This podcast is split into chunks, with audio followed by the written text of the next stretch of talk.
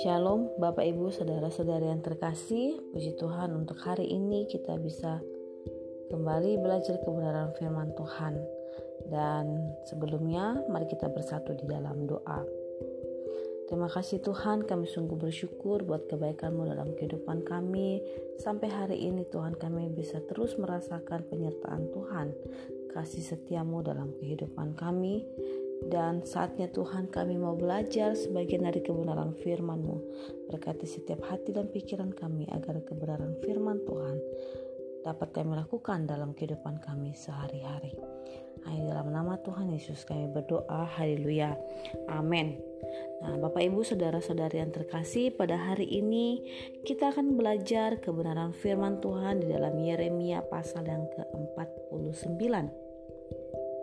mengenai penghukuman Allah yang akan datang kepada Bani Amon dan juga Edom, mengenai Damsyik Bapak Ibu dan juga mengenai suku-suku bangsa Arab dan mengenai Elam. Nah, di dalam pasal 49 ini kita bisa melihat yang pertama itu mengenai firman Tuhan yang datang kepada Bani Amon melalui Nabi Yeremia yang menyatakan bagaimana hukuman yang akan datang menimpa mereka di dalam ayat 1 sampai ayat yang ke-6 firman Tuhan berkata mengenai Bani Amon beginilah firman Tuhan tidak adakah anak Israel? Tidak adakah ahli warisnya? Mengapakah Dewa Milkom memiliki Gad dan bangsanya mendiami kota-kotanya? Sebab itu sesungguhnya waktunya akan datang demikianlah firman Tuhan bahwa aku akan memperdengarkan tempik sorak peperangan terhadap Raba Bani Amon Kota itu akan menjadi anak bukit yang tandus dan kota-kota jajahannya akan dibakar dengan api. Maka Israel akan memiliki orang-orang yang dahulu memilikinya firman Tuhan.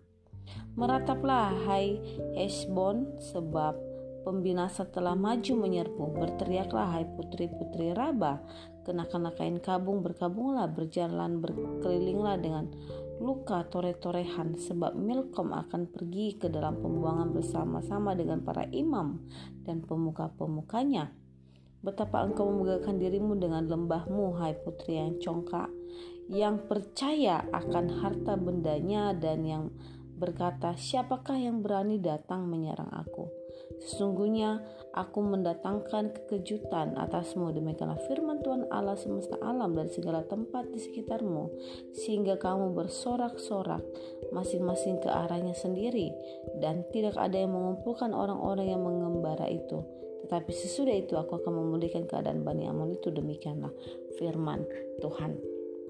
Bapak Ibu saudara-saudari yang terkasih dari pembacaan ayat 1 sampai ayat yang ke-6 kita bisa melihat bahwa Bani Amon akan menerima penghukuman daripada Tuhan oleh karena dosa mereka yaitu dosa penyembahan berhala dan kesombongan serta mengandalkan kekayaan mereka. Di dalam ayat yang ketiga sampai yang keempat dikatakan tadi merataplah Hai Hesibon sebab pembinasa telah maju menyerbu. Dan di dalam ayat yang keempat dikatakan betapa engkau memegahkan dirimu dengan lembahmu hai putri yang congkak yang percaya akan harta bendanya. Dan yang berkata siapakah yang berani datang menyerang aku? Di mana di sini Bani Amon? Begitu mengandalkan kekayaan atas hidup mereka. Mereka tidak mengandalkan Tuhan, melainkan mereka mengandalkan kekayaan, menjadikan kekayaan menjadi satu-satunya jaminan keselamatan atas hidup mereka, sehingga mereka menjadi orang yang sombong, ya, karena mereka mengandalkan kekayaan mereka dan Tuhan tidak berkenan terhadap hal itu. Nah, Bapak Ibu, saudara-saudari yang terkasih, kiranya apa yang kita Baca dari kebenaran firman Tuhan pada pagi hari ini menyadarkan kita bahwa kekayaan bukanlah segala-galanya, melainkan Tuhan yang menjadi segala-galanya dalam kehidupan kita.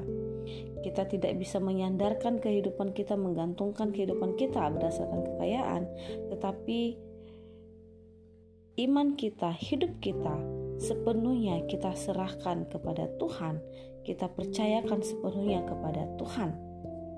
Nah, dan selanjutnya dikatakan di dalam ayat yang ke-7 sampai ayat yang ke-22 mengenai Edom.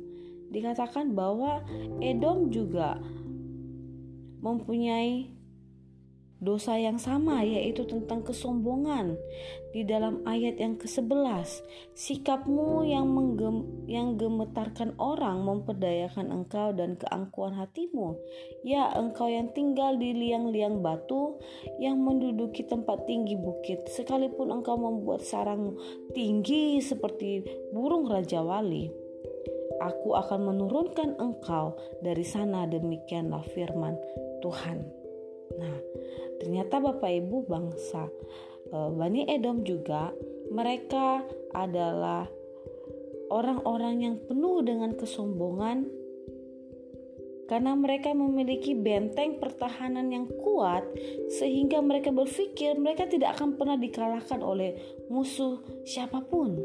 Nah, di sini terletak kesombongan dan sifat yang terlalu percaya diri yang dimiliki oleh Edom ya oleh Bani Edom dan kekayaan material yang juga dapat menipu mereka sehingga mereka menjadi orang-orang yang sombong di hadapan Tuhan. Mereka terlalu percaya diri bahwa mereka tidak akan pernah dijatuhkan, mereka tidak akan pernah kalahkan. Tetapi firman Tuhan datang kepada mereka bahwa Tuhan akan menurunkan mereka dengan tangannya sendiri. Nah, Bapak Ibu, saudara-saudara yang terkasih, hati-hati dengan kesombongan, hati-hati dengan kekayaan, dengan berkat-berkat yang Tuhan berikan di dalam kehidupan kita. Kiranya di atas hal itu kita tidak mengizinkan hidup kita terpikat oleh kekayaan, kita tidak menjadi orang yang sombong, sehingga kita tidak lagi bersandar dan mengandalkan Tuhan dalam kehidupan kita. Di dalam Yesaya pasal yang kedua ayat yang ke-17 firman berkata manusia yang sombong akan ditundukkan dan orang yang angku akan direndahkan. Hanya Tuhan sajalah yang maha tinggi pada hari itu.